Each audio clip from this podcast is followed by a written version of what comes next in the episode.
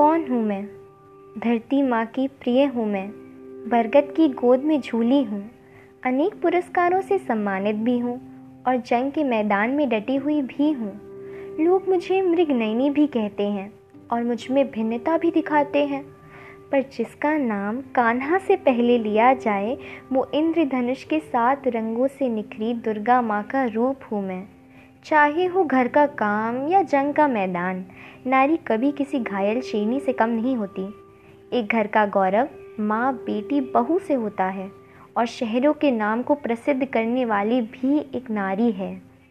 हर नारी को अपने आप पर गर्व होना चाहिए। तुम हो तो खुशियाँ हैं, वरना सब वीरान हैं। जो ज़मीन से उठकर आसमान में रंग भर दे, ऐसी नारी को मेरा शत शत प्रणाम है।